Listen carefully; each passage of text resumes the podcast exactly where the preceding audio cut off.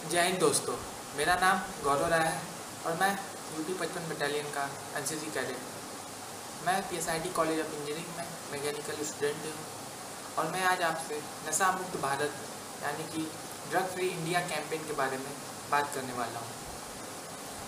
आज हम इसमें जानेंगे कि ये कैंपेन कब शुरू हुआ, इससे रिलेटेड क्या क्या प्रॉब्लम्स हैं और उसके solution drug free India campaign 26 जून को ministry of social justice and empowerment द्वारा लॉन्च किया गया था।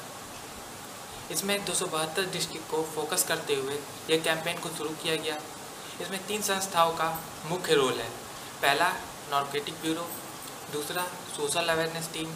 तीसरा, हेल्थ डिपार्टमेंट। इसका तीन मुख्य उद्देश्य है। पहला, कि ऐसे ज़िले और ऐसे एरिया को पहचानना जहाँ पे इस नशीले चीज़ों का ज़्यादा उपयोग होता है। दूसरा, लोगों को ड्रग्स के बारे में अवेयर कराना। तीसरा स्कूल और कॉलेजों में इस चीज़ की प्रतिबंध लगाना और बच्चों को इस चीज़ से दूर रखना।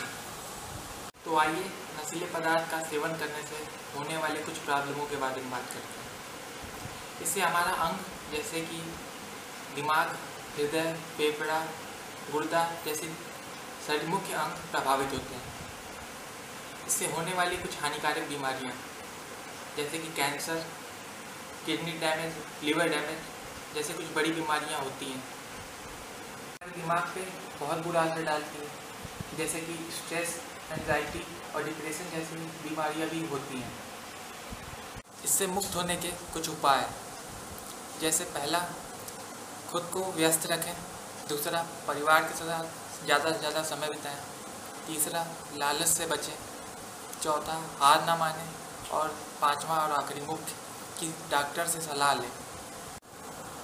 धन्यवाद।